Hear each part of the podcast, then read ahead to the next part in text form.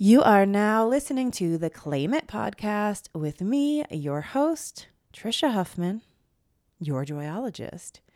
On this podcast, I often have guests and we go into the journey of their lives, not just talking about their talking points and their most shiny moments. You may not know, but I get people pitching me all the time. That's, I guess, how most podcasts work. So people send me, this person would be great on your podcast. Here's what they can talk about. And it's like a bullet list of five things on like how you can do this. How can you blah, blah, blah. Your guests likely want to learn this. Um, and that's great. And there's lots of podcasts out there. And I never... Um, book guests by those things. I only, sometimes I will be like, oh, that person that did that or wrote that book. Wow, they must be interesting. Um, but I mostly book guests because I'm interested in their journey and their story and sharing with you that not everybody, uh, like we don't all have it all figured out. Even people that are out there doing things that are like, listen to me, read my book, this, that everybody has hardships. They make, you know, lots of different turns before they get to the thing. They do the thing and then decide maybe they want to do something else. Basically, the point is whether I have a guest or whether it's me talking to you, I hope that you are able to show yourself some compassion, stop being so hard on yourself, and also to see, huh, I could make a change today. I could make a different choice today. I could claim more of what I want to feel, to be, to do in my life today. That you're not too late or you're too young or too old, or there isn't like you need to do all of these bajillion steps for, first. So um, that's just a Just a few of the reasons why I do this podcast. Um, all right. So today, uh, O M G, U S P. That's what my daughter, Arrow, who is four, well, four and a half, as she'll tell you, she's getting closer to five. She always says, O M G. And it's really cute, but sometimes she also says, O M G U S P. And it makes me laugh so hard. And I asked her this weekend, like, what is, what is, what does that mean, sweetie? Like, and she was like, oh my gosh. Well, so she got like that part when she said gosh. Um, and I was like, yeah. And then I was like, so what's U S P? I don't know. Anyway, I just love that so much. But O M G. U S P, I'm taking Arrow's thing. My book comes out in one month from me recording this episode. I'm recording this on April eleventh. My book comes out May tenth. F the shoulds, do the wants, get clear on who you are, what you want, and why you want it. And wow, what a journey it has been, and I'm so excited. If you haven't yet, go to F the shoulds do the wants dot com. You can order the book from any retailer. You don't have to go there. But if you go to F the shoulds do the wants dot com, it gives you easy access to claim pre-order bonuses. Pre-orders are so important. So if you know, like, yeah, I definitely am going to want to read this book, please go ahead and pre-order it. And then as a thank you, you'll get five bonus videos immediately. You'll get access to the live virtual workshop slash party. That's May seventeenth, a week after the book comes out. And you're going to get an exclusive tapping meditation from Jessica Ortner. So please go order the book, go claim your bonuses, and O M G, U S P, it's happening. Writing a book is a very long process, especially if you go the traditional publishing route, meaning you don't self-publish. You can self-publish and you know, you could put it out today if you want, whatever you wrote. Um, both are, you know, I have respect for anybody that publishes anything in any way. But yeah, it's been such a long journey. And so it's interesting that now that it's getting closer. Um, and I'm just so excited. And of course, I have no idea how this book will do in the world. You know, of course, I want it to be a New York Times bestseller and to be in bookshelves or in shelves everywhere when I walk into any store and on beyond end caps of Target. Uh, and I don't know, honestly. I'm a first time author. Um, and uh, I don't have like the biggest platform. I'm trying my hardest to get the book out there and get the messages out there and be like, trust me, you want to read this book, to people that have bigger followings to share it, and to you all and anybody following me anywhere. And, but you know, like, yeah, the world is saturated. People are putting out books every week. And so while I am like, but I'm different and my book is more amazing. No, it's not more amazing. I don't believe my book is more amazing than anybody else's. I do think there's even people coming out with similar books, you know, not similar, but of course, similar topics. Like in this book, I'm giving you like lots of tools and information and really going deep into the ways that we don't trust ourselves, that we don't show ourselves compassion, the way that we're always looking outside of ourselves for feedback, for not just feedback, we're just always often looking outside of ourselves and feeling like, what do other people think of me, without thinking about it. And a lot of our choices daily, big and small, have more to do with what we want other people to think about us than getting clear on, hey, what do I actually want? Why am I doing this? Um, so it's not just about like you doing what you want and F everybody else.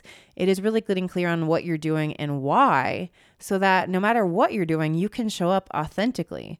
You can actually be present. That when you're like, oh, why did I say yes to this? I shouldn't be here.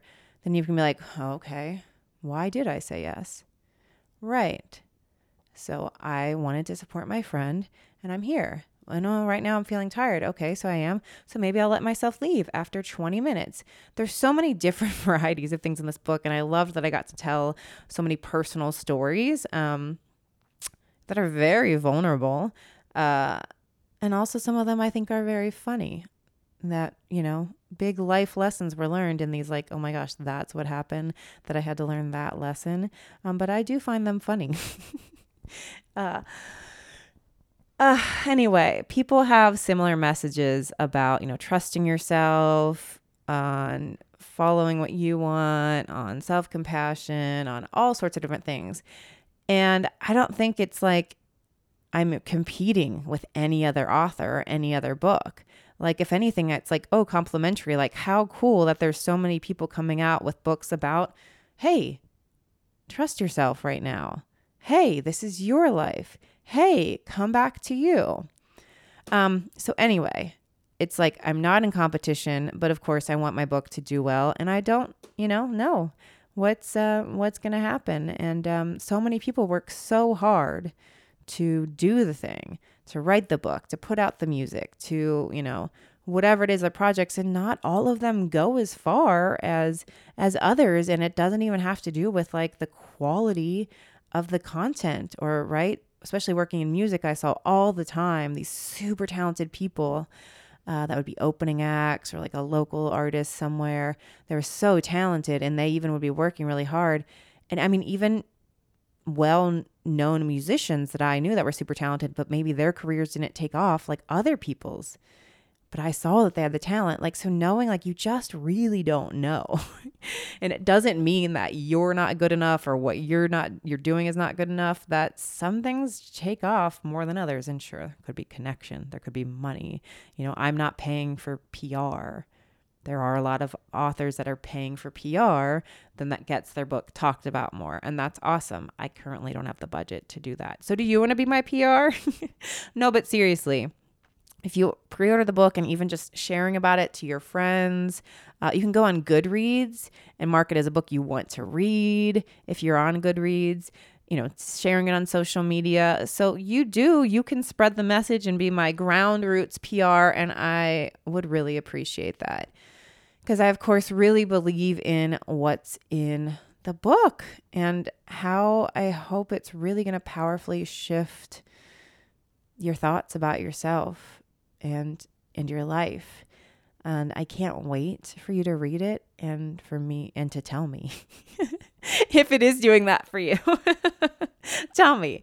I think I did a great job of writing this book. Let me know how it resonates. So I can't wait to hear from you. So, oh my gosh, O M G, one month.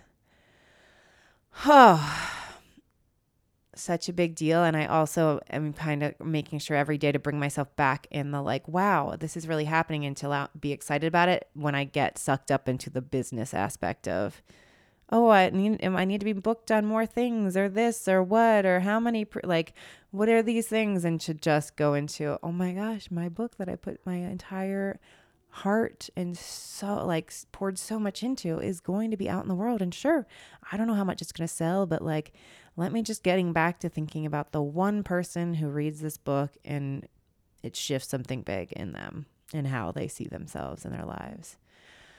So reminding you to come back to that, like the present moment, being, allowing yourself to be excited when it can get like, oh, but this, and what about this? And what about this? Be proud of yourself.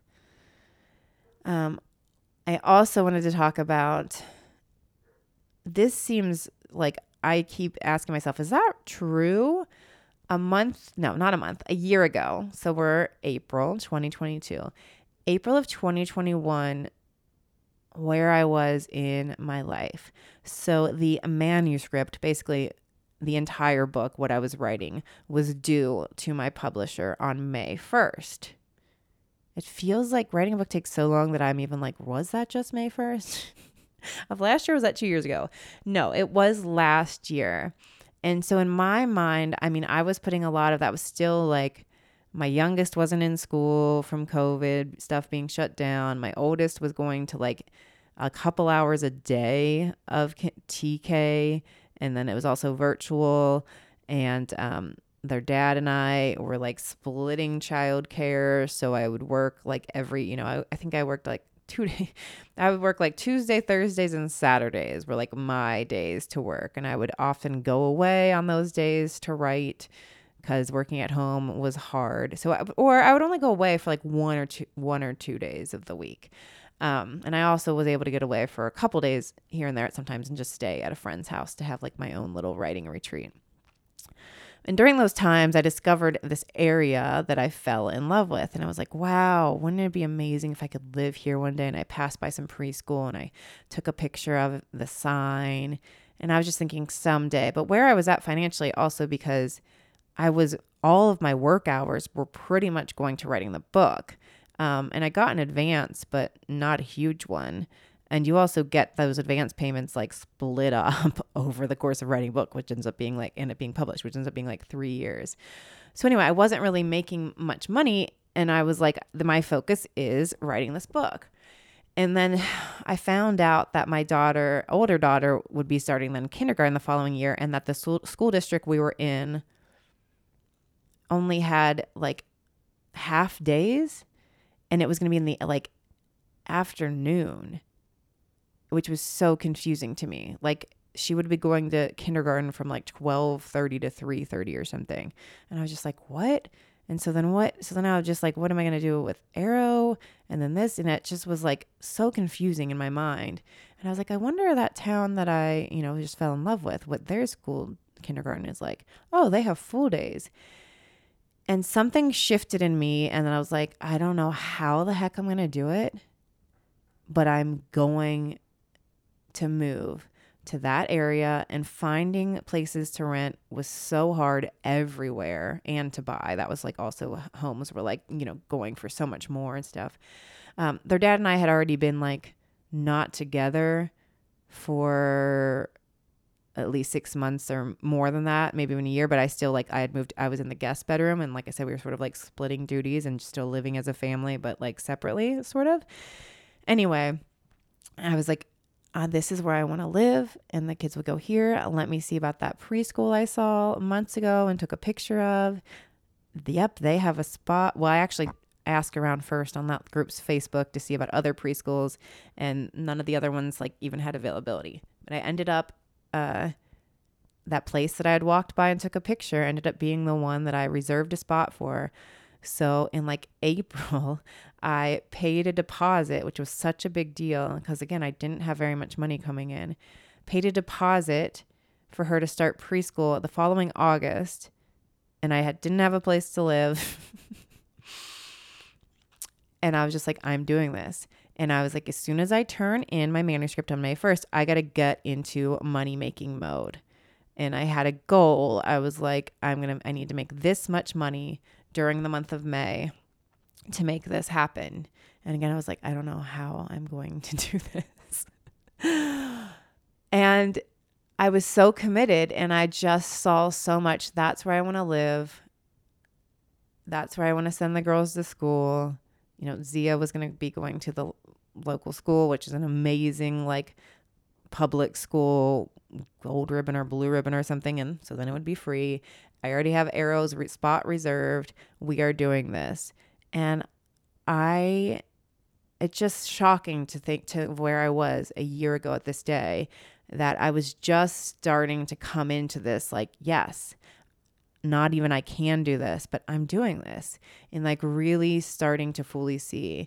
And, you know, I had done some like money mindset stuff in the past. And, you know, of course there's manifestation talk, there's all different things. And I've been called someone who is like, you know, my friend Mona Tavakoli calls me Sister Manifester. Like, so people very much told me like this, but I was like, I don't know what, you know, I don't know what you're talking about, manifest. Like, I just, you know, believe I'm doing something and then I do it. But this one felt so much different because of now having kids, taking on a journey and a financial thing, and like, I'm doing this. I don't know how. I'm going to be moving out on my own again. I'm going to be doubling my expense, not even doubling, way more my expenses of paying my own rent and bills and all of those things. And then, yeah, choosing to be like, all right, even though we were separated, to be fully into living single mom life that way. Um, And uh, the shifts that happen in that month and the following month to just being fully on board to like, this is what I want, and making it happen. And yeah, the month of May came, and I did hit the goal of the money that I wanted to make. And it was like easy, like these opportunities came to me like immediately. Like the first week of May, people are like, oh, can you help me with this? Hey, I'd love to sponsor your podcast. Like, it was, I mean, I did some of them, you know, one clients came to me like, hey, I would love to work with you one-on-one. And I was like, oh my gosh, yes, I, in May is when I'll finally be opening up one-on-one spots again, which, by the way, I have one-on-one coaching available now. Uh, send me a D M or an email if you want to work one-on-one with me. Um, anyway, so just like all of these things happen. And I was like, wow, I mean, I don't know for sure, but people talk about how when you get fully on board, like, this is what's happening and this is what I'm doing, and not doubt it or fear it. Like, I didn't, I really didn't doubt when I made that choice. And when after I made, like, I was just like, this is what's happening, and I'm going to be able to move here, and I'm going to be able to afford that rent, and I'm going to find a place, even though it's so hard. And the things that happen, I think I wrote, I did, I've, I will link to another podcast episode talking about like getting the place and all the synchronicities that happen, the place that I am at now. But just wow. Wow, what happened in that, in those next months a year ago from today. But even leading, so, or maybe it even was, that's also, once I finally then realized, okay, this is what I'm doing, and I'm moving out, and I'm going to like sort of start this next chapter of my life with the kids and in this different area and stuff. A part of me really wanted it right now. Like, I don't want to be living here anymore, and I don't want to be living in the same house with you. And I don't want like, ugh. So I was so excited for that, knowing that it was probably going to take a couple months to happen, um, especially like Zia was again still in school. Like, I wasn't going to be ready. I wanted to move in July, but was going to prepare to move earlier if I had to take something, since there was just not very many rentals. So it was like this itchiness inside of me. And so every day I would be like, what is it that I'm craving? Like, I'm craving space. I'm craving, you know, like, I can't wait to be able to walk places. Like, what are the things? Like, I'm so excited for this life I'm creating that's going to be here. What will that feel like when I'm there? What are the things I'm excited about it? And so then, even though I couldn't have that now, and I didn't even know when it was going to happen, I was hoping really, and I was really not just hoping, putting actions in, right, to make it happen for July, but a lot was not up to me. I had to find somebody to say yes to renting to me. Um, And, uh, well, and choosing me over the dozens of other people that were applying.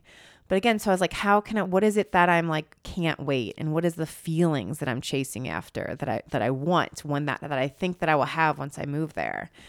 And so then like spaciousness. So I started, I was like, what can I do to create more space in my life? I started taking a lot more walks.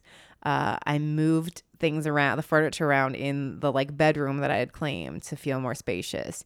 I, um, I just added, I was like, what are small things that can support me to feel this way that I imagine I'm going to feel once I move to that place, or just move out of this house and move out of this town um, that I no longer wanted to be in. And so that's what I'm hoping for you to take away mainly from this episode, besides ordering my book, F the Shoulds Do the Wants dot com, um, is to think about, is there something that you're wishing would be different in your life?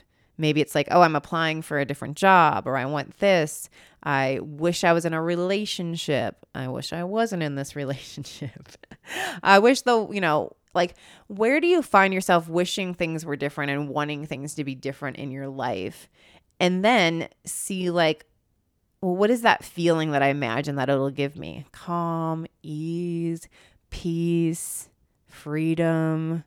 You know, I'm, I'm craving the spaciousness, like I said that I was. I want to. So then seeing, what is something small that I can do in my daily life right now?